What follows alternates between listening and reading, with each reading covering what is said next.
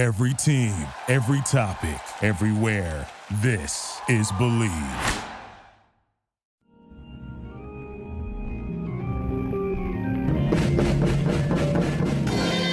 Welcome back to. Ah, I'm gonna go. Maybe we should start the up like that.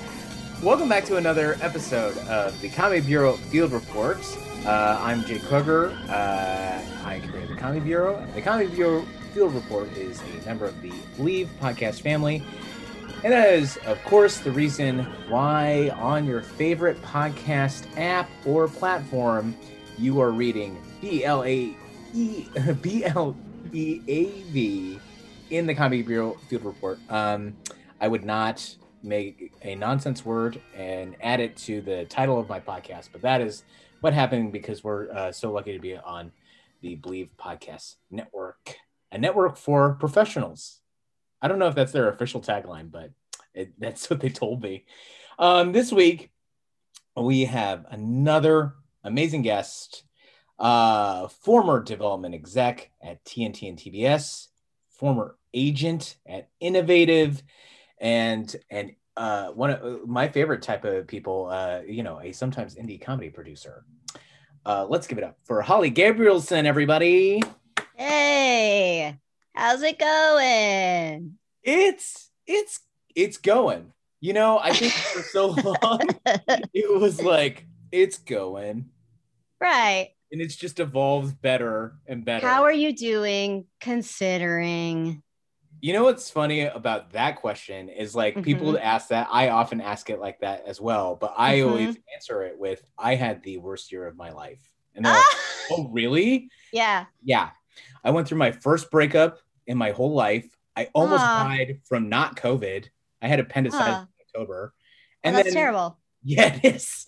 And then like my roommate is clinically depressed, Oh, and we were not friends before this. oh, yeah. That's a that's a shitty situation to uh not be able to escape your room from. Right. And all my forms of self care were health hazards. Mm, hmm I comedy was a lot of that. I assume. Yes, comedy, gathering with people, dancing in clubs. Mm. That's one of the worst ones. Yeah. Um, so I didn't have any of that available to me. Yeah. Uh. Well, how are you doing now? I I I, I think I'm coming out of it. Uh, Okay. yeah, there was a lot of healing and uh, work that I had to do in terms of just like you know keeping sane. I mean, I think you probably know me well enough, Holly, to know that I cannot just lie in bed all day. Mm-hmm. Um, no shade to people that do that. Um, I want to I, I want to interrupt for just a second to say I think this is the first time I've ever seen you not wearing a hat. This is right. This is right. Um, this is my hair. hmm This is my hair. Also, not like ready to uh I don't know, lead a lead a uh union business meeting in the 1940s, which I say as a compliment, yes, um, because you always have like a look. yes. And now now I'm seeing like like chill vibes, Jake. the chill vibe stick. Well, I am still wearing a button down, a thing that largely people gave up uh, when Yeah. lockdown happened.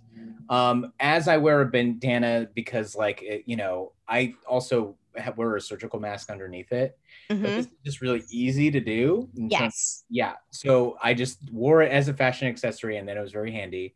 And when you wear a bandana, it's kind of really stupid to wear a necktie because Mm. most of it's covered. Oh, yeah. Yeah, I don't I'm trying to imagine like a some entrepreneur coming up with like the necktie version of a face mask and I'm not picturing anything good. So I think No, bandana is the way to go. I've sincerely looked, and they all look bad. Mm. Um, they make you look like a monster. Wow, so that it that does exist. I mean, yeah, I've tried. Um, like maybe maybe a cravat like face mask, but definitely not a necktie face mask. Right now, what I've uh, what I have done to zhuzh up my bandanas is I'll take collar tips that normally would go on a collar, Oh, the ends of my bandana. wow. Are like, Fancy. Yeah, whoa, what's that? I'm like, I just came up with that. Oh, detail. Mm-hmm. All about the details. All about the details. Well, we just went through a quick run through of what 2020 and part of 2021 was like for me. How are you? How's quarantine lockdown been? What's been going on with you, Holly? Uh sure. Well, let's see. Um so at the beginning of last year, um, I was still I was doing some work with Derek Brown, which I uh, before we started recording we talked about a little bit. Right. Um, who is a, a com- yeah yeah. Um, and I had been uh, with Trish Hadley. I had been helping to produce um, his super fun show called Gondolol or Gondo LOL. Yeah. Depending on your preference. Um, if you're if you're a millennial or Gen Z, that yes, exactly, exactly. Uh, uh, we were and we were starting to plan the next version of that, which is it's a um, it was a comedy like a stand up slash occasional random uh, sketch and weird alt comedy performance show that took place on two gondolas. Gond- gondolas. Gondolas. You've been oh, I can't even. Yeah. Okay. um. Yeah. It took place on two really big gondolas that would be paddled out into um, the canals down in Long Beach, California, which mm-hmm. I didn't even know until I went down there to right. uh, to see and then to uh, work on the show that they existed. But it's mm-hmm. cool. It's romantic. I recommend it as a date. Right. Um, when, I mean, is there a if and when to this? Is there a possibility this come back? Come back? Uh, I don't know. I don't know. Just because. Uh, so Derek has since moved away to another state. Uh, but yeah, we were we were planning to do another one of those, and then lockdown happened. Right. Um, and in the year prior, so I uh, I was working at Innovative Artists until the end of March 2019, mm-hmm. and I left, mm-hmm. and I spent that next year uh, doing a bunch of different little things and traveling a lot because um, Matt had uh, a bunch of gigs out of town in Europe, so I just went with him. Mm-hmm. Um, Matt Kirshen, right? Matt Kirshen, yes, mm-hmm. my partner Matt Kirshen, who is a, a comedian. Comedian, um, right? I feel like Matt has written on everything. He's written on a bunch of stuff. Yep. Yeah. Um, and you know, I ended. I was just trying to. I wasn't sure what I wanted to do next, so I just started. You know, uh, reaching out to friends and saying like, "Hey, what you got? What do you need?" Uh, and I ended up working with um, a theater company. Da da da da da. Was doing that anyway uh, lockdown happened uh, and then i just kind of uh, again it was just sort of whatever came up. I worked for one of the zoom comedy startups mm-hmm. briefly that doesn't exist anymore. Would you care to um, share the name? Because they don't exist anymore? Mm, no because i don't know. What they might be doing something else with it now. Okay fair. There, there was a lot of discussion of pivoting uh, and I'm not sure what they're doing with it now. So, um, mm-hmm. but there was, you know, there was a lot of that. I was helping out with that. Um, and a, a friend of mine who runs a lighting and rigging company needed some, just some basic help with some business operations stuff. So he hired me to do some of that for a little while. Nothing right. very exciting. And then I worked for the census while I was doing that. Whoa. Which, which was super interesting and exciting. Um, and I'd also gotten involved with a. Um, Wait, did you have to go door to door, Holly? I did, yeah. Wow, what the most adventurous time to ever be a census worker. yeah, no, I kind of loved it though. Um, there were days when it definitely felt post apocalyptic because it was like 109 degrees outside. LA was on fire. Right. It was like helicopters overhead, like protests in the street. And I'm just like knocking on people's doors, asking, you know, if I can count the people in their household. Uh, but it was actually, it was awesome. I really felt like I got to know my neighborhood in a completely different way that I wouldn't have otherwise. Um, really? Like a house? um, so I live in well, and not just my neighborhood, but kind of like the, the surrounding area of LA. The way that they they do it, or at least the way they did it this past year, is um, they have you you start basically almost within walking distance mm-hmm. uh, of your your own home. Um, if there's enough non-responders right. um, that need to be followed up on and, and interviewed. And then you just kind of gradually expand out from there. Right. So, you know, I met people who live in the blocks around me. And then I also met people, you know, like a few miles out. And so I kind of got to know the character of the neighborhoods a little bit more. Mm-hmm. Um, you know, and I I I got to figure out how to um, you know, how to talk to people about their lives mm-hmm. when I don't speak uh, Korean and my my Spanish is horrible, uh, you mm-hmm. know, to non-existent as well, um, and just somehow manage to be able to have an interaction and you know uh, get that information and uh, you know because I doing doing that was to me in a way uh, more important than um, the people who I could easily communicate with right. because, you know, it's counting everybody is incredibly important because it, it literally translates to thousands of dollars per person in LA mm-hmm. and, uh, you know, or Southern California. I don't know if you saw, but we actually lost a seat. Yeah, um, we, did. we did, which is a big bummer. And it's hard to say if that is totally due to the Trump administration licensing with the census, mm-hmm. which it could be. It could be, it's just really freaking hard to do a census in a global pandemic anyway, especially right. starting five months later than we were supposed to, when a lot of people had um, moved. You know, a lot of young people had gone back to live with their parents for a while what they thought was a few weeks and they were gone and right. couldn't track them down so who's who's to say but we did lose a seat in the census and so mm-hmm. it's so important so important like that literally that translates to uh not just a voice in congress but like schools roads senior centers job training program like all this stuff you know mm-hmm. this is my psa for like fill out the census in 10 years time again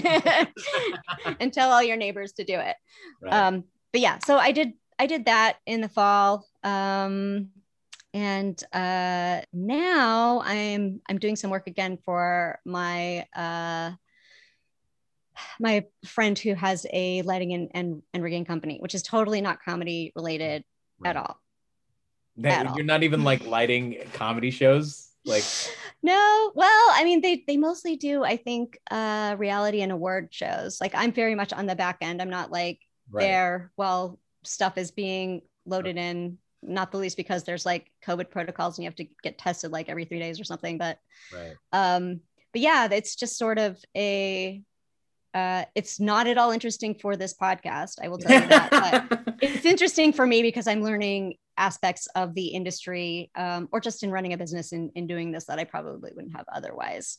Um, yeah. I, would, I was really going to dig to try to connect it to kind of like, I don't know, did you like the awards? you know, Cameron Esposito did like a virtual yeah hosting of the Ambies, the, the award. Yeah. Maybe yeah. that. Uh, ah, see, no, it doesn't even connect to that because they do the physical production bit of it. They're not doing any of the like, how do we make this happen virtually? How do we shoot someone on a virtual stage? Although I found that really interesting, you know, the especially the ones that were doing it at the beginning of the pandemic mm-hmm. when they are putting people on virtual sets and then just putting like people on Zoom screens all around them in the background. And sometimes it kind of worked and sometimes it was just like, I guess this is just what we're doing because we don't know what else to do. There's a lot of that. there is a lot of that. Yeah. Uh, yeah. But yeah, I mean, I, I, I have been uh, recently talking to uh, some friends of mine. We had an idea for a show that we're kicking around, and um, it's starting to dump stuff into you know a Google Doc and come up with a format and stuff. Mm-hmm. Um, but otherwise, I've been uh, I've been a in the comedy support services in a little more uh, laid back fashion Right. over the, After the past year. It, doing it very hardcore for. uh, yeah, anybody. yeah, yeah, Yeah.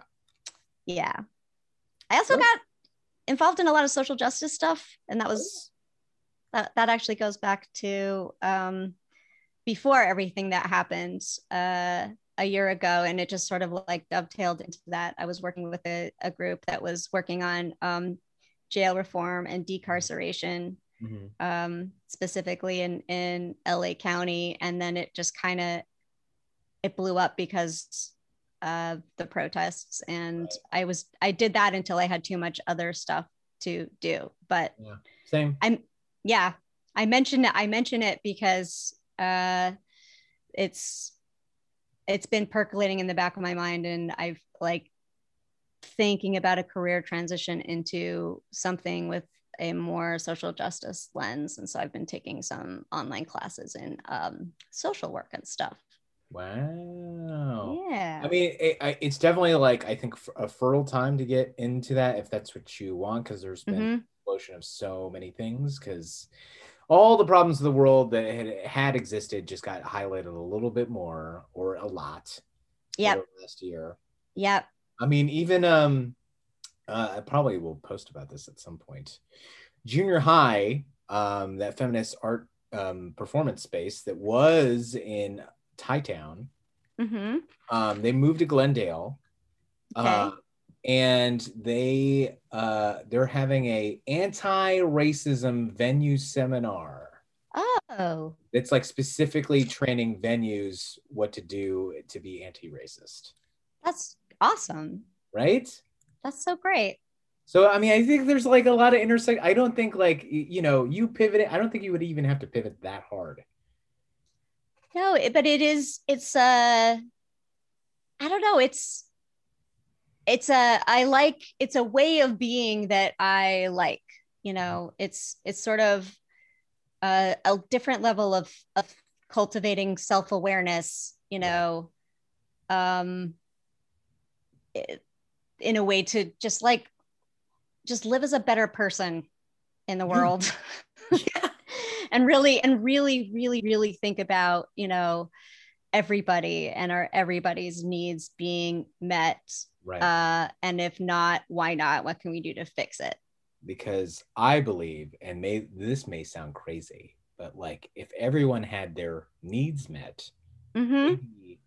there wouldn't be mass shootings or the chaos that ensues all the time because um, yeah you know people have what they we wouldn't have a homelessness crisis we wouldn't yeah not Yeah. to this is a social justice podcast but i did have gareth reynolds on the week at la had a curfew. Mm. and i mean obviously we, we talked about that. That was like i mean what else would you talk about? Right. Yeah.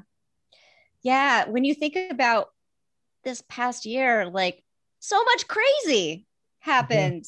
Yeah. So much crazy. I feel like, we- how how who who has what other generations um prior to world war one i guess have lived through this much history in like a year and a half I mean, I don't know. I would want to say some year in the 60s or the early 70s, but maybe not even that. yeah Because it was main, I'm- it was mainly you're like gonna one, two things. you're you're gonna get added i hope with people who are like actually 1967 or whatever Right. uh which i actually i really hope that somebody says no all of these times uh because i would love to read that Yeah. Yeah. Well, I think what are the uh, no, okay, I'll say this first. No one wins in a depression Olympics. Um oh god no no, no. no one wins. No one wins. no But I do think our ace in the hole for uh, that is that we had a pandemic happen during all of this. Yeah. Uh yeah it's bananas. Um this is part of my motivation to you know wanting to move into um a more human services Mhm. focus um at least in the commercial sense. I think Right. uh being a comedy agent is a bit of a human services field.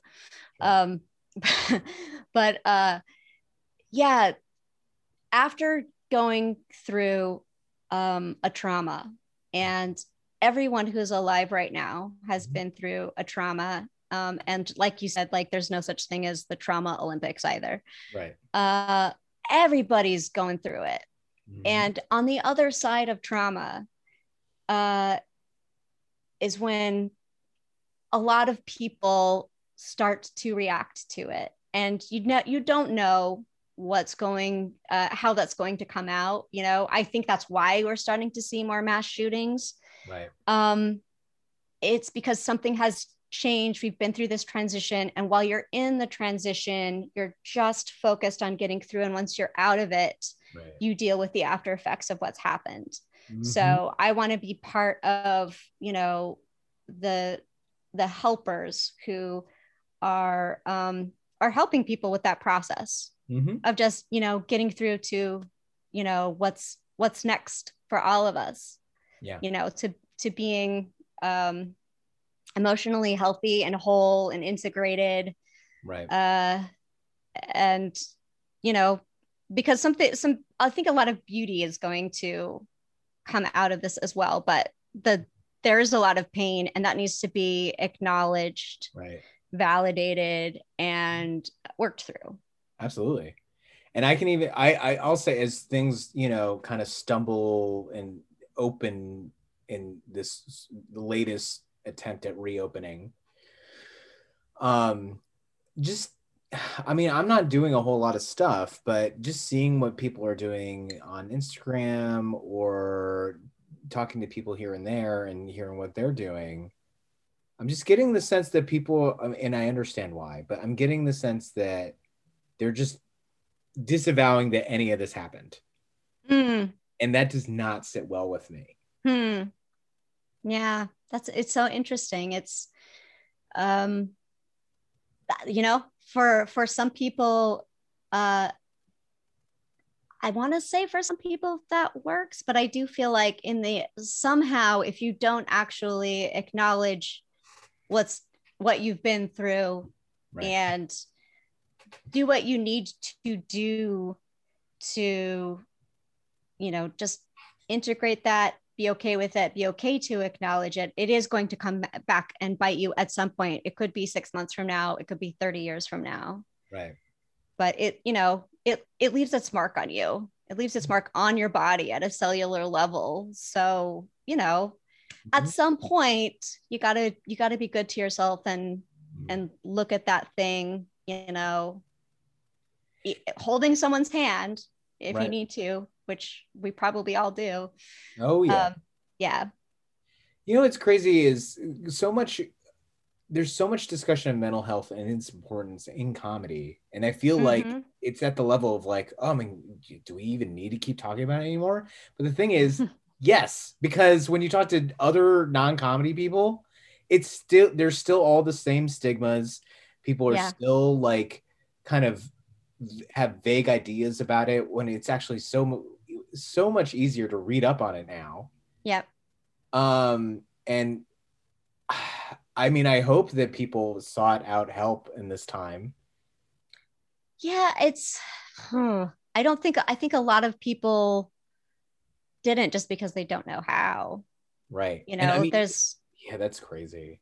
it's not something that they that for i think uh anybody over 30 Mhm. and i don't i don't know what's going on for people who are under 30 but it's not like in school they were like if you are struggling here are some things that you can do for yourself and here are some resources outside of you know the sort of like uh orientation slideshow they show you freshman year in college or something you know like there's not a lot of there's not an emphasis on um i'm teaching people how to be comfortable in their brain Right. and you know how how to ask for help when it's not going great in there.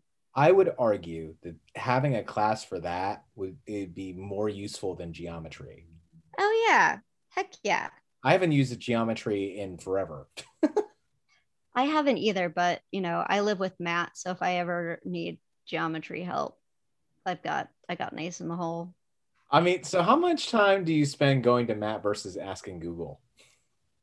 Oh, well, for if it's for a math thing, it's automatically Matt Yeah. because I don't know how to Google like math.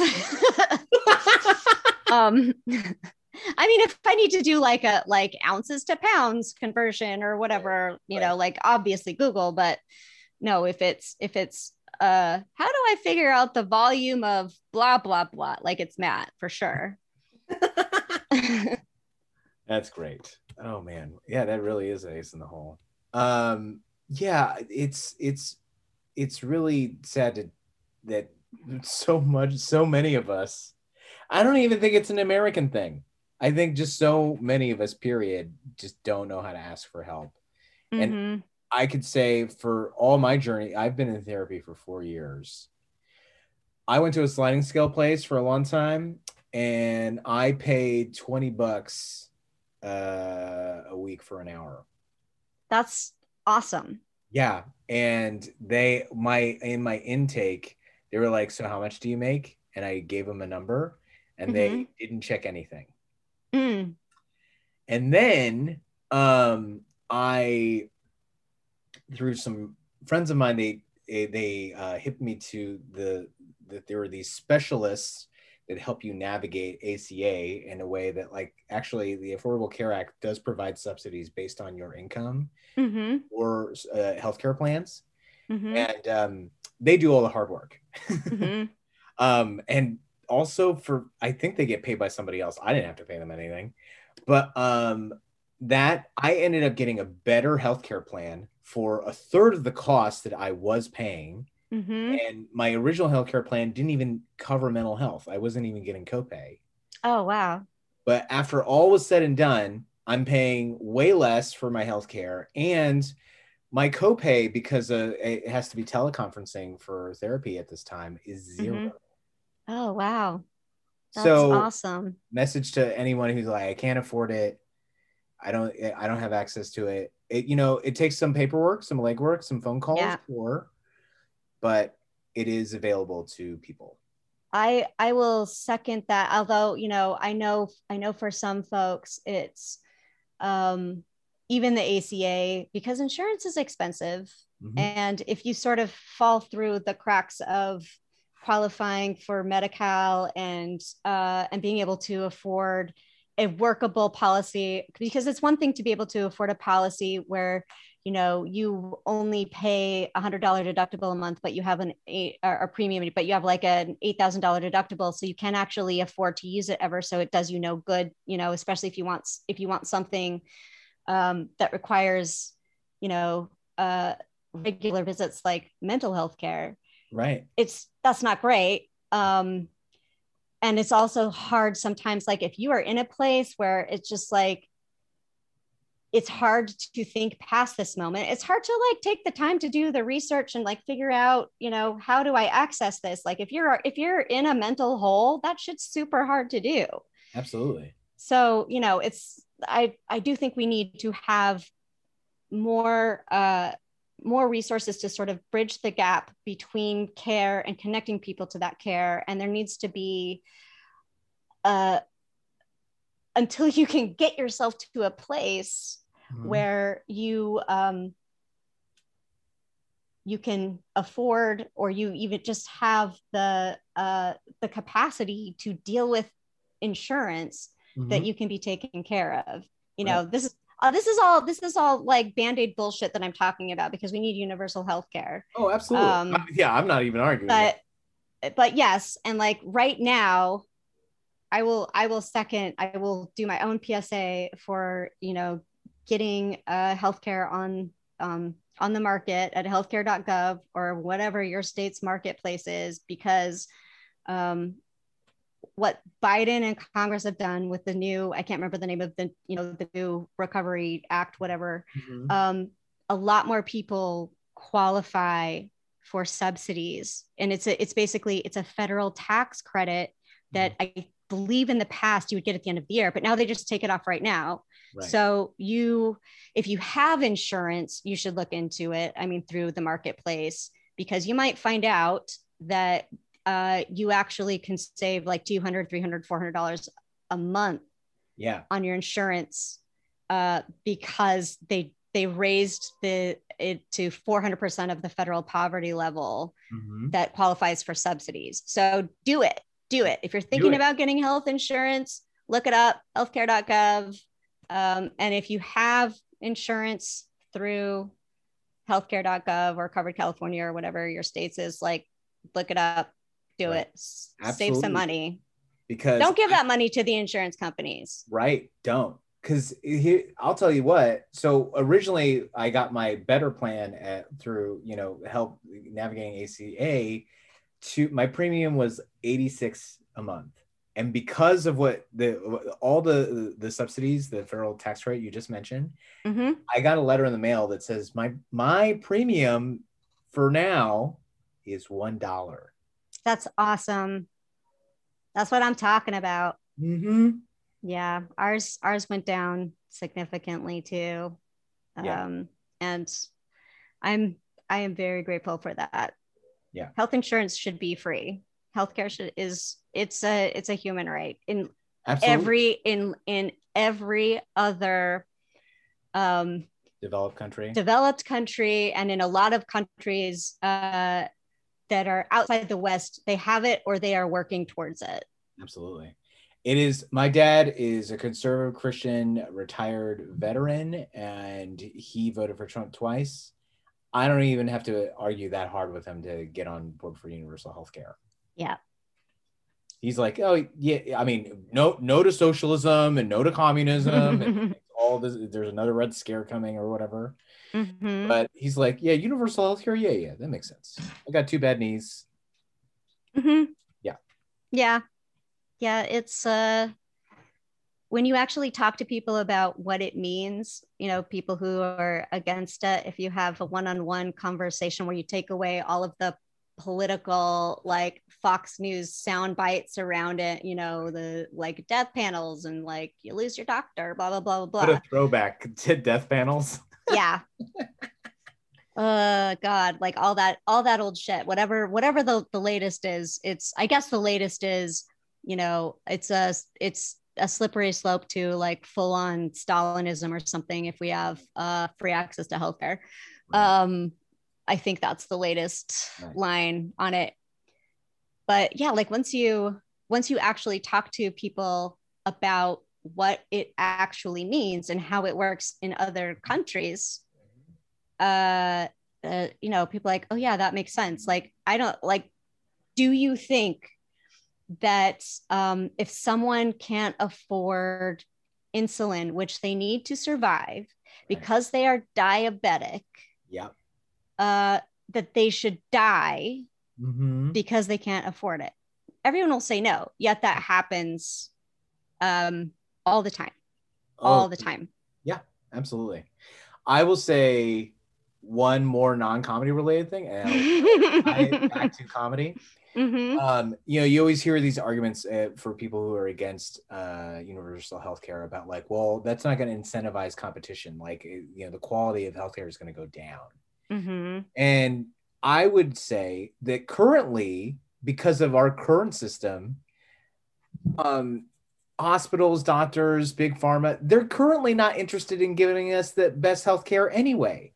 Mhm. If you look at Purdue, big big pharma company Purdue, they're like one of the most egregious um, offenders of the opioid crisis. Mhm. They're having a documentary or like a made for TV movie or miniseries about that very thing um, because they knew they had the, a, an idea of how addictive it was and they just went ahead with it anyway. Mm. Mhm. And then all these people died because of it Yep. and are severely, or if they didn't die, their health is like severely affected for a long time um, or for the rest of their life. And uh, that doesn't say to me that like, oh, they were, you know, w- like in competition to give the best care. No, they were just trying to make money. Yeah. That's it. So don't come to me with those arguments. No. But I feel like if we had universal healthcare, this is how I'm going to tie back to comedy. We Mhm. wouldn't have to have things like Comedy Gives Back, which Mhm. is an organization dedicated because there's so many holes in our healthcare system Yep. that it's just purely for comedians to like get access, awareness, help for mental health and other things. Right. Yeah. Uh I mean, those things it would those things are still nice. There's Yeah, absolutely they are. uh even even in, you know, socialist dystopias, people people sometimes need things and, and fall through the gaps, but that those shouldn't be um I love those ladies by the way, but uh organizate that we don't we shouldn't be relying on nonprofit charitable organizations or like freaking GoFundMe's No. for for people to have their basic needs met. That's a Right. that's a problem. That's you're you're you're you're failing to to govern your mm-hmm. and to lead if Right. you're just not meeting people's basic needs. Right.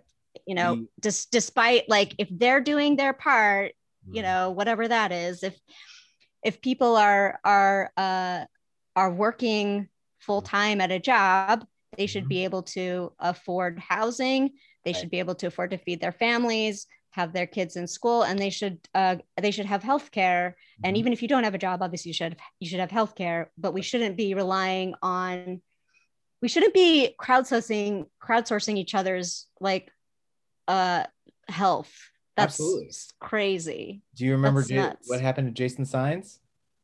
no So Jason, do you know who Jason Signs is? i don't think i do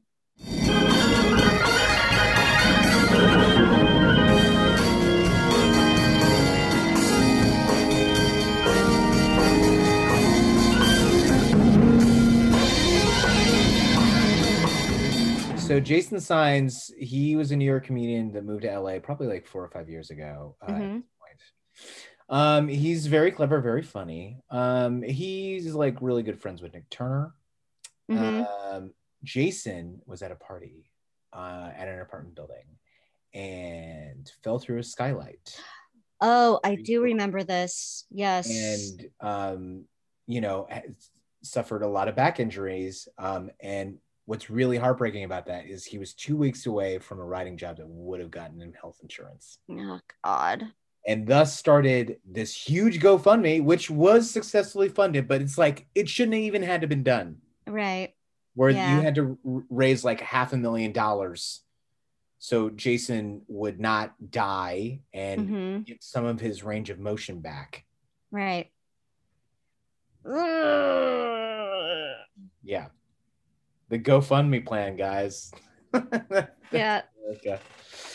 Um, how about we get to some comedy news, Holly? let's do it let's do it i feel like uh, i feel like I, i've i've made this very heavy Oh, don't worry about it. I often make this podcast heavy because Okay. of what I've been through. okay, good. Um, All right. So, I mean, also, yeah, I mean, we, all, all of us, like you were saying, it- we've gone through it, and uh, you know, I'm here for it. I just want to hear people's stories. So, first up, uh, you, well, let's start with some good news. Okay. Uh, Kumail Nanjiani, uh, who used to just be a stand-up, is Mhm. uh, furthering his uh, s- uh, what is starometer on IMDb? That's what they call it. Okay. I think. Yeah. So. Yeah, I think that star, yes. Yeah. I mean, he is like a legitimate A-list celebrity these days. Um, you know, being a Oscar winner nominee. I forgot. Him and Emily got nominated for an Oscar for sure for The Big Sick. Yes. I forgot whether they they won. I can never remember who wins either, which is terrible. It's right, but they were definitely nominated. Yes. I will post in the show notes whether they won or not. um. Anyways, uh, you know, uh, coming up, Kumail's going to be in a Marvel movie as a major character, The Eternals, and uh, that's huge. But Mhm. following up with that, it was just announced today that he is going to be in a uh, mini series on Hulu um, about the f- uh, the founding of the male dance revue troupe, the Chippendales. I am delighted by this. I am so delighted by this. I I think Kumail is a perfect choice, and I don't even know the whole story. I I read that this morning and I just went, this is a genius way to get someone else to keep paying for the personal trainer and the nutrition that helped him build his Marvel body. And kudos for finding something that's going to be an interesting story to tell and also further those ends. yeah. So essentially, what Holly is saying is this is such great news because this is a continued way to uh, make Kumail uh, into a male object of beauty. Because when he revealed that picture uh, of his his sculpted Marvel body um, last year. Well, what is last year? What is was it 2019? I don't know. I I I, know. I personally feel like we lived through a decade last year. Yeah. Yeah. Yeah, but uh, Whenever that was. whenever that was, I feel like it was at the end of 2019. Yeah, I think that's right. That sounds right. Yeah, um, because I think his dad he had custom socks made with that very picture, so he could just show people like that's my son That's awesome. On his socks? On his socks. Yes. How is he showing people on his socks? Is he just like sitting on park benches with his like his pant legs riding up a little bit, going like, ah, pointing like, that's my son. yeah, look maybe that. maybe he got them hemmed in a little bit more. You know, Mm-hmm. so people are like, you see a little bit of it, and you're like, wait, what's that?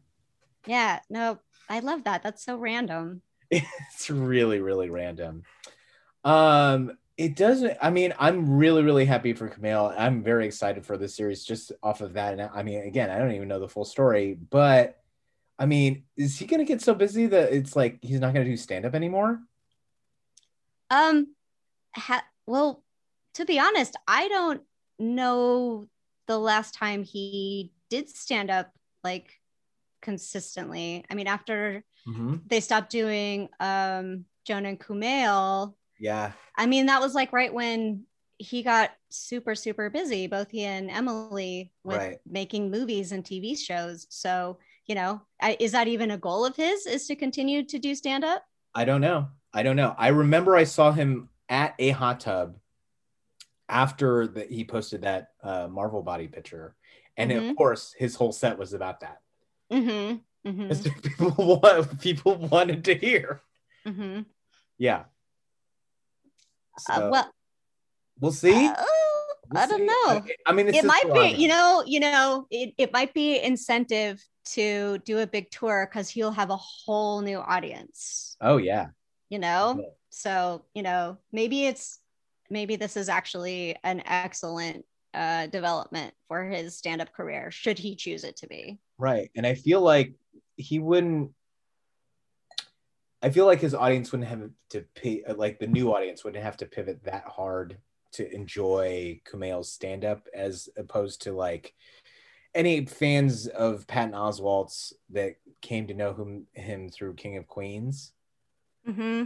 and then like that's his stand up or like uh Right. extreme like people who came to enjoy Greg Proops through whose line is it anyway and then saw his Mhm. his stand up which is not at all what whose line is it anyway is like Right.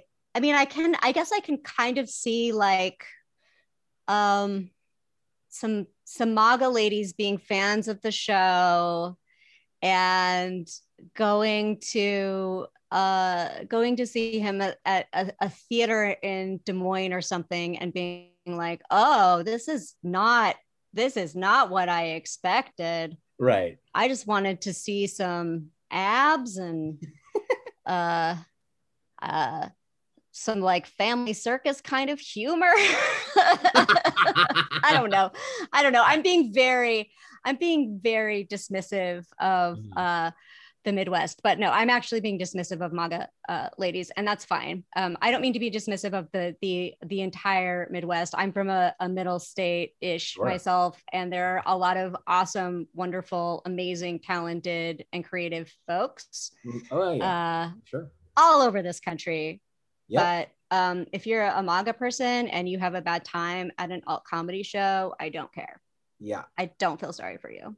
and I bet if you are a lady wearing a, a MAGA hat, I don't know that you would appreciate the nuance of how funny the different colors of printer cartridges are. Mm, hmm Yeah, I don't know. Yeah. I'd really be into that. Nuance might not be your your forte. No, no. You, you want you want somebody who is very unironically saying, "Who's drinking tonight?" Uh, well, I'm glad that we've we've planned out basically the next five years of Kumail's uh, career. Kumail's career. Yeah. Yeah, that's great. Yeah, and he'll stay fit the whole time, and he'll be like, "Guys, I live such a boring." that's the great irony of that is like he just felt like he became such a boring person. Mhm. And people are more into them than he has ever had in his entire life. Yeah, I feel like that. I don't know. That's the trap of Hollywood, man. Mm-hmm. To uh, to just repeat a cliche. Yeah. Absolutely. Um, so on to uh, I, I think a series of news items. There were a bunch of renewals up as uh, what is it? We're going through upfronts right now. So that's what's going yeah, on. Yeah, it is. I think that is this week. Yeah. So yeah, uh, there's all these teasers being uh, released and renewals being announced and cancellations as well. Um, as of right now, uh, in comedy uh, world, the, the renewals go as follows: The Tonight Show, starring Jimmy Fallon, just got picked up for the next five years at NBC. Uh, the Great North, uh, part of the Loren Bouchard verse, um, this growing animated adult animated universe Mhm. um, between that and Bob's Burgers and uh, Central Park. Uh, Great North just got renewed for its second season at Fox. Um, B Positive uh, and the United States of Al um, got renewed at CBS. Um, and yeah, that is that is it for renewals this far. Um,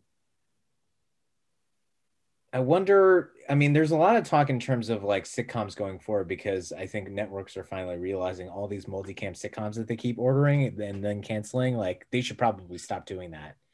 Mm, mhm. It only took them like I don't know a decade. Yeah. Um I so when I was at TBS Mhm. Um a huge push to do more and more original programming. I mean there was always original programming and Right. that's what I was there doing. Right. But um the you know the the big successes were Friends Mhm. um and uh oh gosh why am i forgetting the oh uh two and a half men big bang theory those those kind of shows right. were yeah those were the bread and butter and i mean obviously this is like before this is so long i'm so freaking old. This is before you know netflix really started to fragment the marketplace and then all the other streamers started to come up to the point where uh the old media network groups themselves had to be like we have to be streamers now. Mhm. um but back in the day like if you wanted to uh to watch the big bang theory and it wasn't wednesday night on cbs or whenever like that was where you went right. and it, that would you know that would pop 2 million every night and so it was the lead in for any any original programming and Mhm. one of the things that was attempted multiple times right. were because it's like okay well people are coming here to watch these multicams which are their sort of comfort food let's make our own original comfort food multicams to go with this right. and um I, I can't think of in maybe ground floor um i can't think of too many that like were successful because i think that people already at that point and i'm going back like 10 years or more had a mindset that going to like uh network was for multicam and Right. cable was for reruns and originals had to look like cable shows. And at that point, like FX was already doing all this crazy shit, right? And they were, you know, and HBO. Um, but we were still trying to, Mhm. how do we make something that goes along with the Big Bang Theory? when people really wanted like single cam type stuff you know like people wanted to what's what's the version of the office where you know you can say uh shit and you know right tits on tv or whatever right so but like like that like people pushed uh, it just like there was so much effort to try and like make this thing happen for so long. And it just like boggles my mind that even like netflix like was is i don't know if they still have any multicams but like they jumped into that too. And i'm like why? Right. Oh why they, they, tried to do that like you just said where isn't it the ranch with ashton kutcher where yes. use the Ooh. f word? Sort of like yes. this out of place it feels weird it feels weird yeah. It feels super weird. And what was the what was the uh the weed shop one with Kath with Kathy Bates that Tone Bell was on? Oh yeah. That um, had a similar that had a similar thing where it was like it had all these amazing people on it and I wanted it to succeed, but it had that weird sort of like I'll just call it the sitcom Uncanny Valley vibe mm-hmm. where it oh, was sitcom, it was multicam, but you know the the language was so not sitcom that mm-hmm. it was mm-hmm. hard to know well how am i supposed to take this in? What is what is this you know how do i react to this comedy? Because i know what's expected of me when i'm watching a sitcom versus when i'm watching a, a single cam. Right. And i don't know what this is. Disjointed is the name of the show. That's right. Disjointed, disjointed. yeah yeah it, it's very it's very weird like because you create the i mean not only do you create that universe, but it, I mean, it goes along in in a way this sort of um, long held tradition of like, mm-hmm. you know, it's a brightly lit set and it's almost two dimensional in so many ways, mm-hmm. and like that doesn't invite sort of like, I mean, if you're trying to like, you either do the very special episode or you don't, mm-hmm.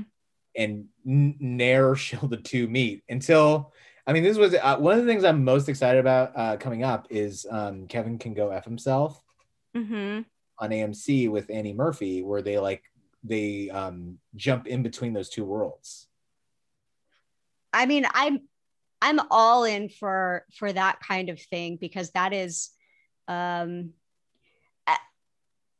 generally speaking, I'm all in for that that sort of thing because that's about having a vision where you want to try something unique and new versus I'm going to try and create something for the masses mm-hmm. where I think they're going versus just this is like my own creative right. uh this is some some bizarre idea that I that I know is going to be great and I need to see happen which I think you know um FX for a long time has been really good at finding you know those people bringing them those kinds of shows. Right. right. And, and, I feel like it, AMC networks in general. At this point, FX, especially with re- in regards to their comedy, um, mm-hmm.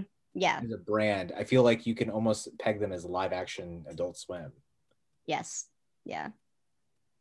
And it's uh, it's really cool. Uh, oh, that was announced today. The Atlanta season three of Atlanta. Oh yeah, that's right. That's right. Is going to come sometime in 2022. Right. That's right. That, that's all that they know, guys. That's all that they know. Um, also, Dollface uh, got renewed for a second season on, on Hulu.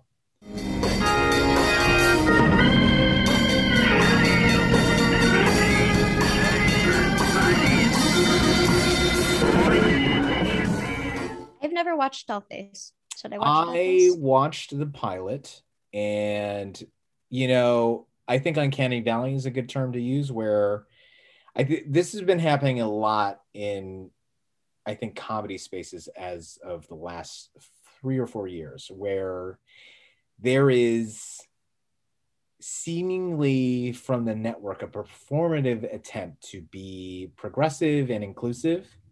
Mm-hmm. And it you can feel the trying like you know uh, it yeah. could be well intentioned or whatnot but like it just there's something that doesn't feel genuine about it. I would home economics reeks of that. Um that's a new network sitcom. Mm.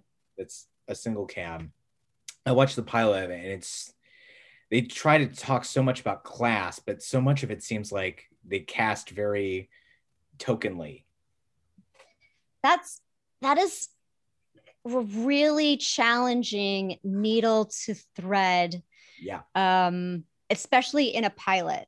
Yeah. And I I do think like with with some shows, and I haven't watched the show, so I you know I have no opinion on it, but Mhm. I think with some sitcoms especially um or even you know uh single cams you need you have to let it breathe a little because they're they they have to lay so much track to establish that world and who these people are in the pilot and if it's on network you've got 20 minutes to do that Right. um and and then once they start writing the season Right. you know and it's a combination of these the collaborators the writers and the actors starting to gel and hopefully there's a good uh you know development executive who has uh the wherewithal and the patience to understand where it's going and kind of let them go there right. um uh that it, it will it will come something become something you know really great and special but it isn't always there in the first you know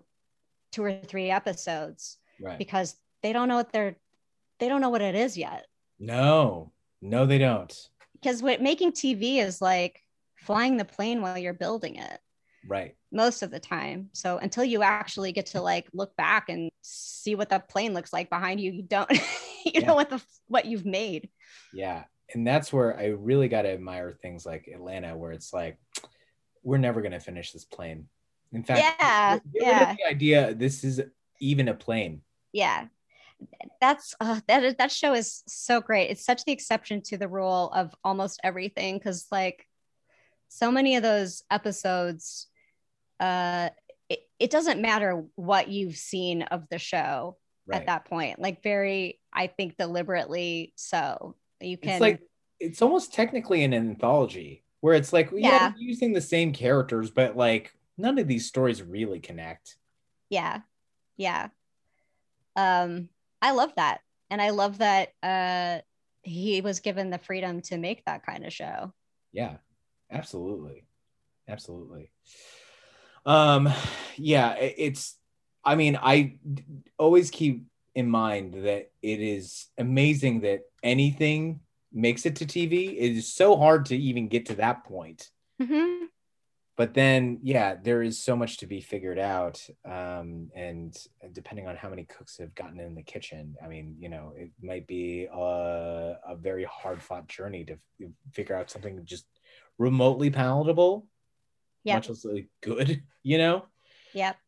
Um, so yeah, I mean, I don't know what the answer is other than there needs to be like a new generation of executives that um aren't all old white guys. that that's my that's my answer. yeah it i would yes it's it's it's kind of all the way through it's i think it's it's really really really difficult for um for bipoc creators to um to even be taken seriously to the point where they are uh they were continuously promoted Mhm. you know, and mentored in rooms so Right. that they have the experience under their belt, like whatever, you know, brilliant ideas they have to um to have the tools Mhm. they're you know they're ready and you know uh, there's there's probably a lot of excellent uh creators who really just need you know someone who's got that experience to be like all right i got your back. Let's let's run with this. Let's make this show. But like there's so many there's so many barriers to even getting in the room. And then once you're in the room there's there's a lot of barriers to ascending in that room. You know it's um if you are uh if you're the only person of color on staff Mhm. like there's there's a lot of stuff that goes on in those rooms and i it's probably uh, well i don't know. I don't know how much it's it's changing or not in reality. Right. um but you know i i used to uh work with this um this really talented uh black female comic who was a, a writer on a sitcom Mhm. and like every day for her and i wasn't i wasn't her writing agent this is just in in conversation with her Mhm. every day for her was exhausting Mhm. exhausting because she had to be the arbiter of anything that is uh, uh, uh racially sensitive right. at all right. and and like even even ordering even the lunch order was a minefield for her really yeah there had so many conversations about why don't you want to order you know it's like there's just like this this like cultural divide uh-huh. that exists that is going to continue to exist uh-huh. until people you know take extra steps to right. bring more people of color into the room so mm-hmm. that it isn't all about like them having to mm. you know not just respond but actually being able to you know contribute more meaningfully right. versus just like being the like uh yeah i guess that's okay if that black character says that you know? Right. Is uh is this person's name marlena? No. Okay. Well marlena rodriguez is a very very funny comedian and uh long time uh, TV comedy writer, and it, it's very much the experience you just described. I mean, I I interviewed her uh, interviewed her on Clubhouse, and she specifically outlined this like experience of, you know, I had to gauge whether like you know pitching an alternative to what is a racist joke rather than saying like hey that's racist mm-hmm. because if i keep doing that I'm the fun police and mm. nobody wants to go to me to anything. Right. Yeah. Yeah. And that's like, that is emotionally exhausting to be in that position mm. every single day. Um, and not really have the power to do anything about it because you're right. not empowered in that way. Like what you were saying about um, junior high mm-hmm. running mm-hmm. anti-racist uh, training to, for venues to uh, create anti-racist practices practices yeah. should should happen you know across the industry and not in a like you know tech corporate box ticking kind of way. Right. it will actually if you make the experience better for everyone in the room it actually makes the content better too. Yeah. Absolutely. Absolutely. What do you, do you have an answer for that? I mean, I I like met this lawyer on Clubhouse who she's trying to um I forgot what she called it, but there's something that's like a, a reminder of best best practices for lawyers that they have to keep mm-hmm. every year or something like that. And uh, they're boring. They're just boring. Mm-hmm. And mm-hmm. her idea is that she's going to um, like add jokes to it and make it fun so people don't ignore it mm-hmm. actually engage with it. Um, we'll see. But yeah, I mean, like so many of those uh, seminars, things that people feel like they have to compulsorily attend. Yeah. It's, it, I mean, how helpful is that really? Yeah, I mean, I think I think if the if the approach is, you know, let's let's make a PowerPoint and dedicate two hours of the day mm-hmm. when like during lunch when people don't want to be there then that's you know you're you're failing before before yeah. you even start. Right. Yeah there's i don't know. I mean i think this is this is kind of the the problem with corporatizing anything is it makes it very difficult uh, for for people to mm-hmm. connect on a personal level in a way that lets things like sink in right that lets us really see each other as people because there's mm-hmm. all these these practices that are put in place mm-hmm. you know and it's it's technically uh to keep the workplace a you know a non-volatile uh place to be every day right. but it makes everything depersonalized mm-hmm. uh so you don't you know i think maybe with with zoom and like you know seeing people's kids come in and throw up in, on, on them during meetings and stuff like some of that some of that uh, wall has come down a little bit but it's it is hard when you when you approach a problem with that mindset already in place right. to be able to meaningfully address it. Yeah. Absolutely. Absolutely. Um it's moving forward, I feel, but glacially so. Um, I mean, like because there are people of color that are actually getting those power positions very legitimately and are Mhm. um, to their benefit. I mean, Issa Rae has, I feel like she not only has an overall deal, but she has like this growing empire of like, she has uh, like a management company hmm and a record label. And I think she has some deal for like a lifestyle brand. And hmm that's today the HBO Max ordered a reality show from her and Mhm. a renewal of Project Greenlight under her guidance. That's right. I saw that. I think that is so awesome. And she's the perfect person to do that. Yeah. To bring back Project Greenlight. absolutely. Um, I think what's so cool about Issa Rae is that she's building this empire, but it's not about it's not about building, you know, it's not about building a brand it so much as it is about. I mean, it is about that, but it's it's about you know, um, uplifting other creators and providing that you know providing that platform that doesn't exist in other places right. you know like um oh there's a there is a woman who i think started as an assistant on um sorry, it's late afternoon and now like my brains are trickling out my ears and i'm forgetting things of um mm, uh, the, her show uh, um started assistant wear. um uh why is i've completely forgotten the name of Issa Rae's HBO show in this moment in time, which is something that frequently happens to me. That just gone poof. Mm-hmm. Anyway, Insecure, right? thank you. Yes, insecure. Oh my god. Oh, um, so What a, what a name to forget, huh? you know what you know what i i was able to remember the name of the show that this woman has now created she, i think she started out as an assistant Right.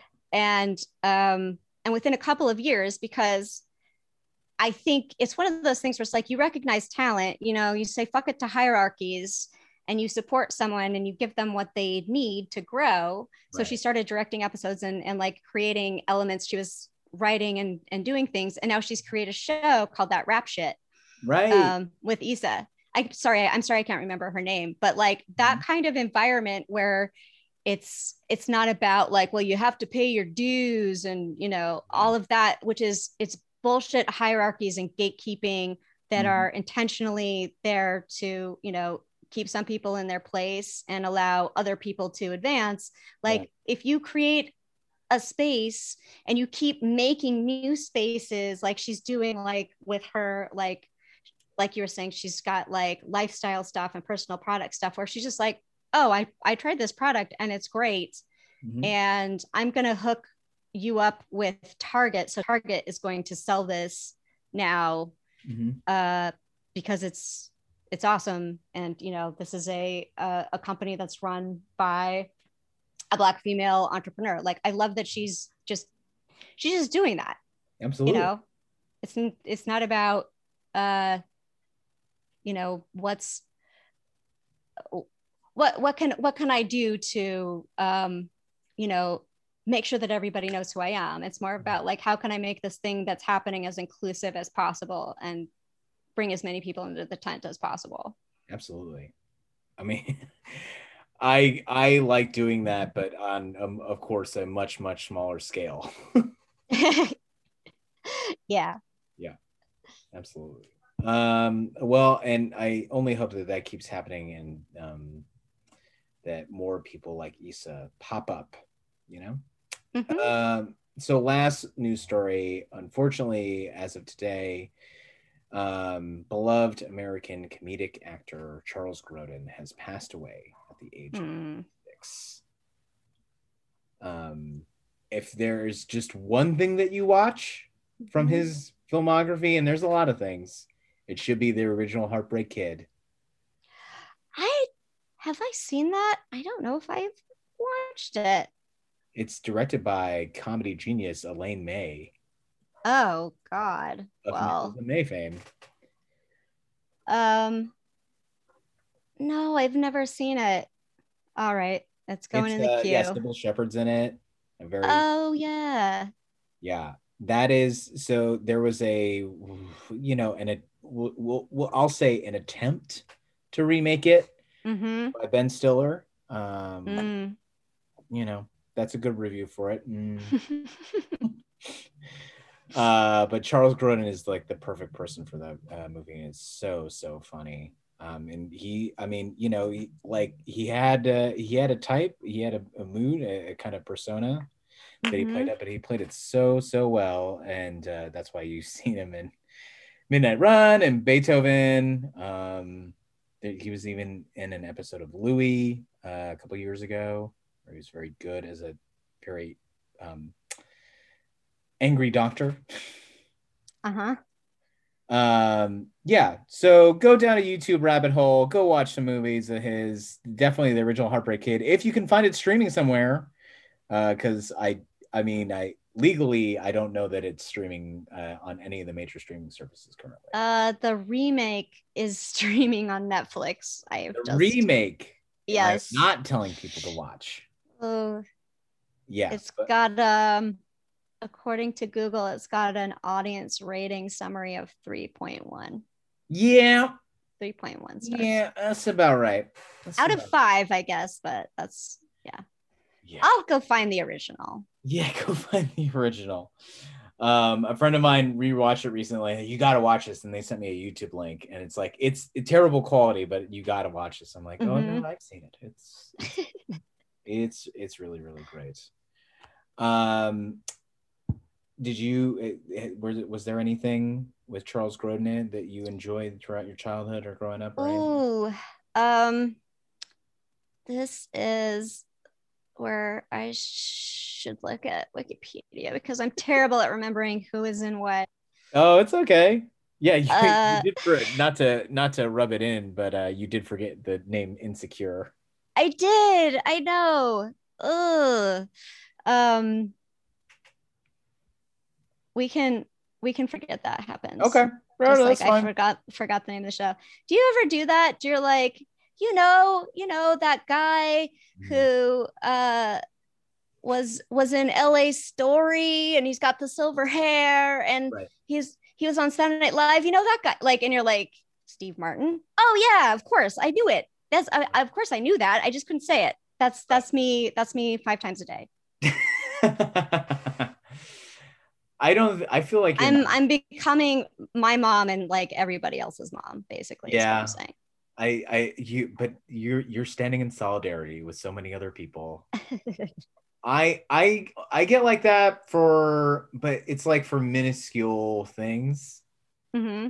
are like very minor. Like I remember I and I I'm not like a huge Bond fan at all, but like one there was one week where I was racking my brain like, all right, who was the Bond girl in the latest Bond movie? It was like a it's like a like a Burr.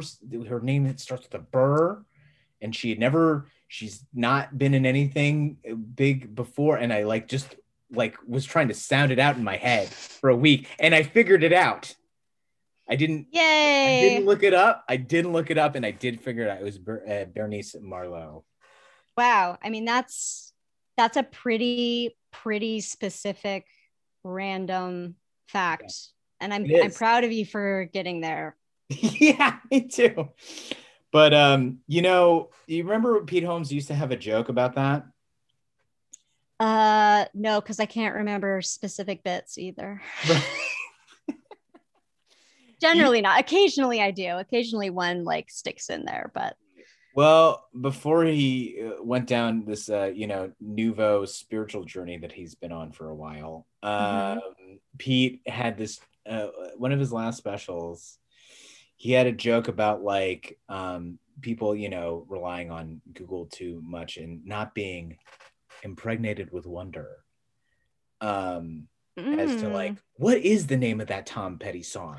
I'm Mhm. thinking, what is you you know your Yes, yeah. in your head, and you just go around for weeks not knowing, and then um, you know, there's somebody who names the song for you, and that's how you meet your wife. right. I do remember that bit actually. Yeah, it's pretty fun. Yeah. Um, I I have I have done the work to remember things, and I have not met a single person because of it.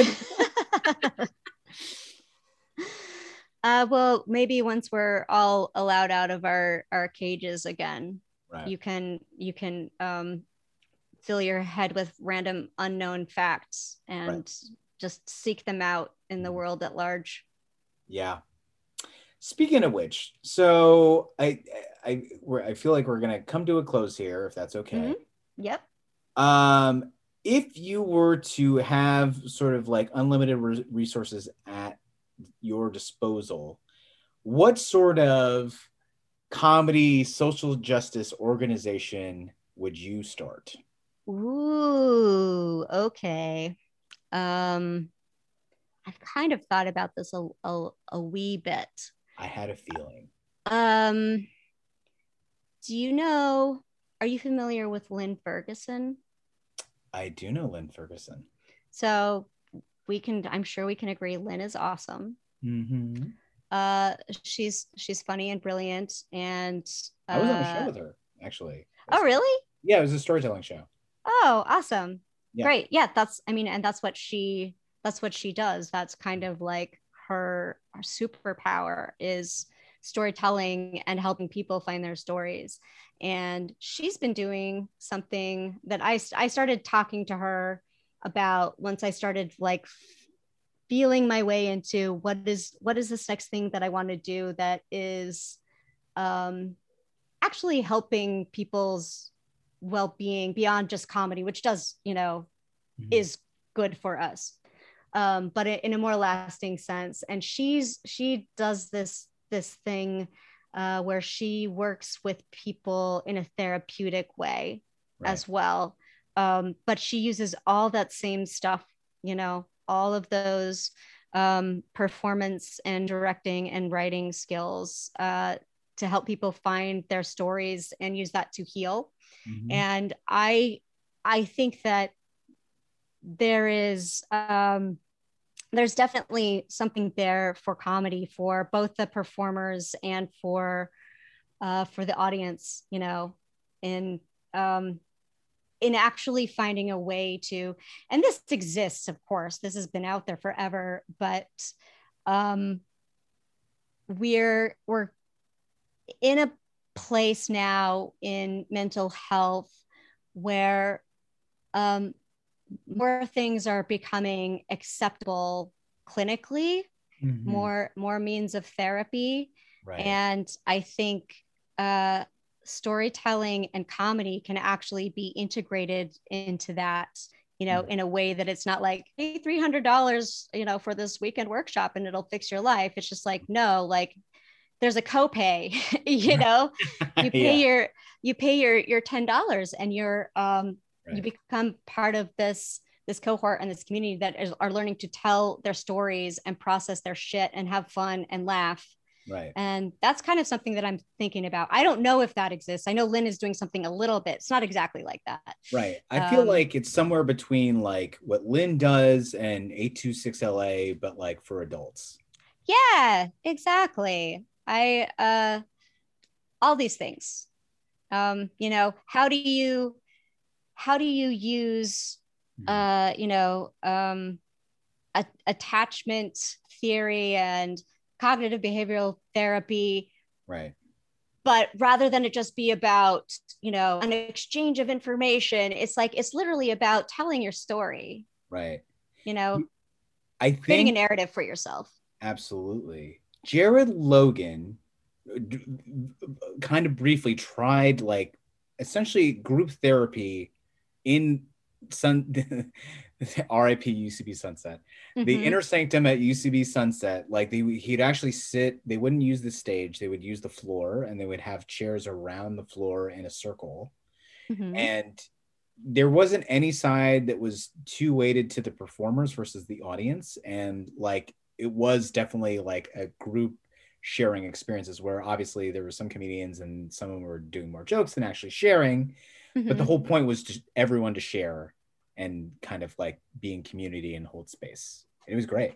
that's awesome that's great all right well uh i hope when um we know what we're allowed to do i feel like we don't we don't actually know what we're allowed to do right now No. uh, that that Jared and whoever else uh, can start that up again.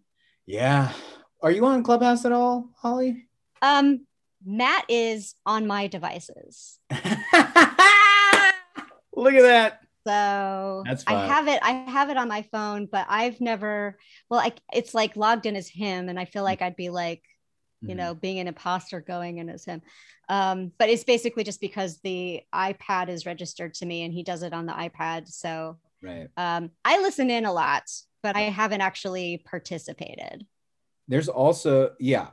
Uh, I think it's a fascinating place. Sure, there's a lot of trash, but um, there's spaces also like that that are kind of what you were describing, where like Visit Asani actually does a lot of that, where she leads off rooms that are, I think it's like real talk, like battling depression as creatives. I think is the name of the room, Hmm, um, and everyone just shares.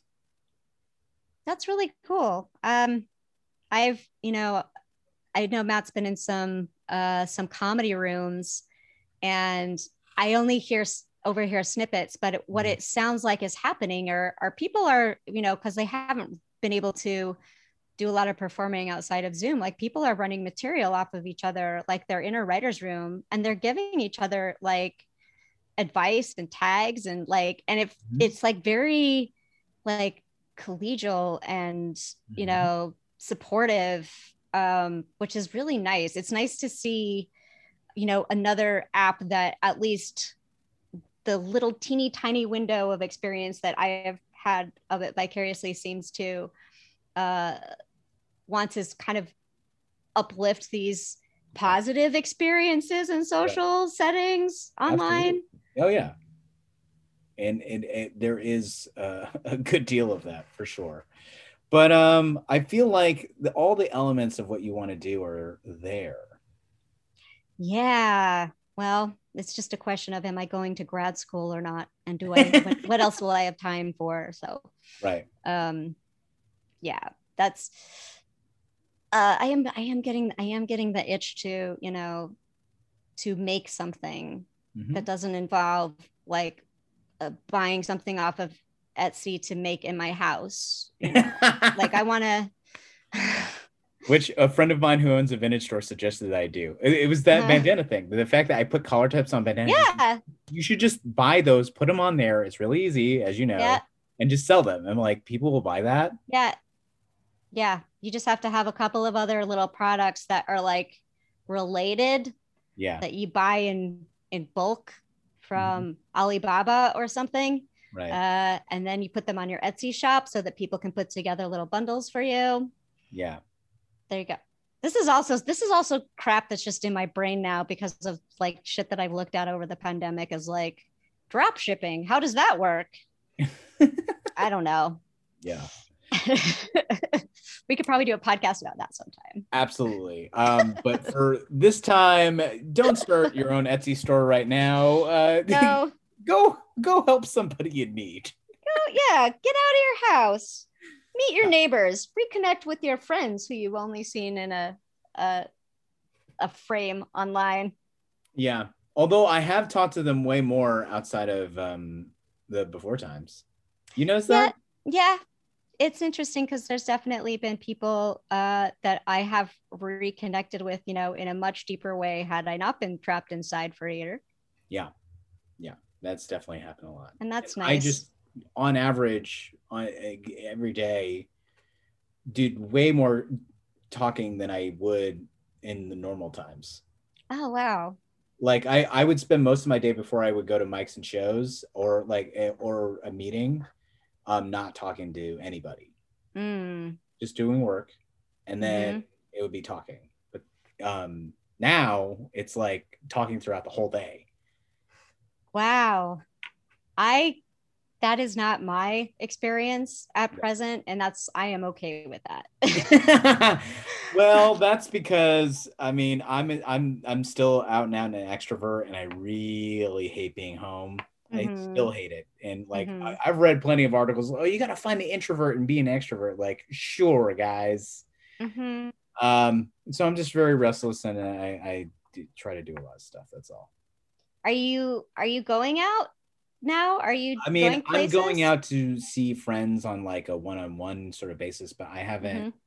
I went to shows, outdoor shows that were very, eh, as I saw, safe Okay. in the late summer, fall last year. Okay. Um, and then you know we got another spike, and then the variants came along, and and things closed up, and so I stopped, and I haven't been to shows since. Hmm. But I run, I, I mean, I've been getting takeout and running errands, um, this whole time. Did you go to any of uh, Tammy Joe's shows? I did go to some of Tammy Joe's shows. Those Uh, are really fun. I feel like they kind of like cracked how to do the car comedy thing well. Yeah, yeah. Which I mean, I'll never. re- I mean, what a historic precedent. I mean, like no one ever did that before Yeah. because it was a bad idea. Yeah. It Yeah. just yeah, yeah. But they I I went to a couple of those uh Mm. that Matt was on and those are really fun. And I was like, I was a little sad actually to see that they're ending. Like I understand why, right. but you know, maybe maybe uh, somebody wants to uh, financially support them in, in doing that in addition to the other shows they produce if that's something they want to do which i want them to do it Right. Well, maybe there'll there'll be a thing where like, you know, drive-in theaters um I mean, they have been around anyway before the pandemic, but they'll they'll probably stick around for a little bit more and maybe they'll mm-hmm. have comedians like intro the movie or something. yeah sure sure do do 10 minutes be, be the opener for the, the new vin diesel movie Right. i don't know about i don't know about that specific I mean, if it's a scenario but i do like the idea of of having comedy nights at drive-ins i think that should still be a thing Yeah, For sure. Yeah. Absolutely. Yeah. Well, so many ideas that we got to get to. so many so many Um, where can people find you online? Is there anything else you would like to promote? hmm let's see well i'm on i'm on twitter what's my twitter handle i your name, literally right? i literally never do this it's my name yeah it's it's at, at holly gabrielson and i mostly just like uh i either retweet things that make me angry about politics Mhm. or uh it, super funny dumb stuff from comedians that i follow that's kind of my that's Mhm. my mo on twitter right. um, my IG is not exciting. Uh, it is also my name. Uh-huh. sometimes it's private, sometimes it's public. Maybe you'll catch me in a window where I'm feeling open. Mhm. Um, and that's pretty much that's my that's my online world. Trying Right. to keep it to a minimum. Um, what do I have to promote? Um, well, it's a get get health insurance. That's what I'm promoting. get health insurance. Uh, get get mental health. Uh, fill out the census next time. Is there another? oh, and listen, listen. listen to uh, my partner Matt's podcast, Probably Science, yeah, about comedy and science. It's great. It's Yeah. great. yeah. The the guy who knows math. That guy. Yeah, he actually does know math. Yeah. How much math does Matt know? I don't know because a lot of it's theoretical and I don't know what's happening, but I do find scraps of paper around the house with just like scribblings of like symbols and numbers Right. that, and it, I, it, I don't know like why he's like, oh, I need to, I need to know what this is, the answer to this is right now. Right. how that even enters his head or whatever. But I like I'll find them on the back of set lists or like bills of envelopes, just like little random. I don't know. It's like a language I don't speak that he speaks. oh, I feel like he's. I think the term is pure math or pure mathematics. Like Don't know. Well, no, it's mathematics that just like exists for mathematics' sake. It doesn't actually have any like tangible. Yeah. Okay. That sounds that sounds right. I feel like he's the sort of mind that likes it. like well, you know, I mean, we don't really need to solve this, but we just for the the sheer idea of it, I want to like try to solve it. He does love a puzzle. Yeah. hmm Yeah, I'd be wonder I'd be curious to see if Matt could mathematically explain like in some uh, uh, realms of physics, there's like you know math that supports the existence of like 26 different dimensions. hmm I think he would enjoy having a conversation with someone about that I mean, and probably be able to keep up with their explanation if it's like a physicist cool. or something. But I, I mean, not not to not to uh like you know shoehorn myself in here, but I'm more than happy to be a guest on Probably Science. Ah, okay. Well, I will definitely. I'll mention it because Cool. they're they are always looking for folks. So Because I, I Yeah. do like trying to have a layman's understanding of astrophysics. I just think it's fun. um that's awesome. Mostly what they end up talking about are like uh how come this birth control for men that basically is just glue for the urethra doesn't work. It's just like a lot of random like real random science articles. I mean, I love There was one like that. There was one like that. I totally got the actual science wrong, of course, but yeah. Mhm. Or just yeah, like uh this this spider lays eggs in people's noses Mhm. and we're going to take it to Mars. I don't know. It's just it's a lot of it's a lot of like like fun random science stuff. Oh, sure. Uh, I, with- I love reading the science section and news. Um well then you'd be a great guest. Cool. Well, before that, go listen to Probably Science, everybody. Yeah, go go listen. Help help pay my rent. Yeah, it's been around for what, a decade?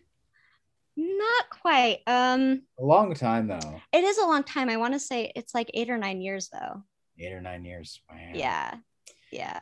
Yeah. Go, go. I mean, I'm sure you got more time to binge stuff, guys. Go listen to all of Probably Science. Um, I am Jake Kroger. I created the Comedy Bureau. You can find the Comedy Bureau at thecomedybureau.com, at the Comedy Bureau across socials. Uh, you can find me on Instagram at not the supermarket, which I would like to uh, make a double emphasis on because of the poor behavior of Kroger supermarkets and all their Mm. subsidiaries. Um, they have the money. They're a multinational, multi-billion dollar corporation. They can pay people more for working at grocery stores at this time.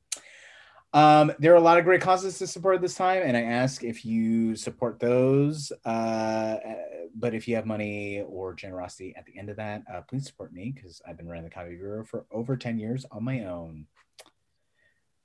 Yeah. Uh, It's a great service. thank you so much. Do you have anything else to say as we sign off here, Holly? Um, no, this is this has been lovely. Thank you for having me. And uh yay comedy. It's- Yay, comedy. Yay.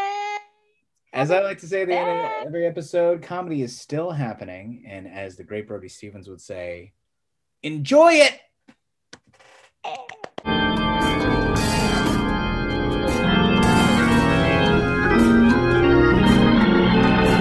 Comedy Bureau Field Report is recorded, produced, and edited by Jake Kroger. Music by Brian Granillo. Artwork by Andrew Delman and KT. And part of the Bleav podcast family.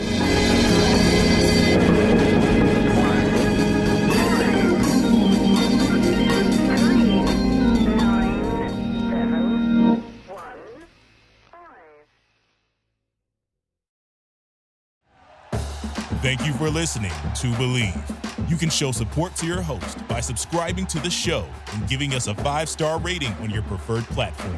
Check us out at Bleav.com and search for B L E A V on YouTube.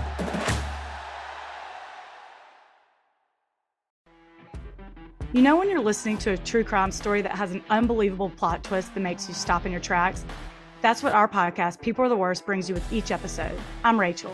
And I'm Rebecca. We're identical twins who love true crime cases that make you say, didn't see that coming, and we hate the people responsible for them.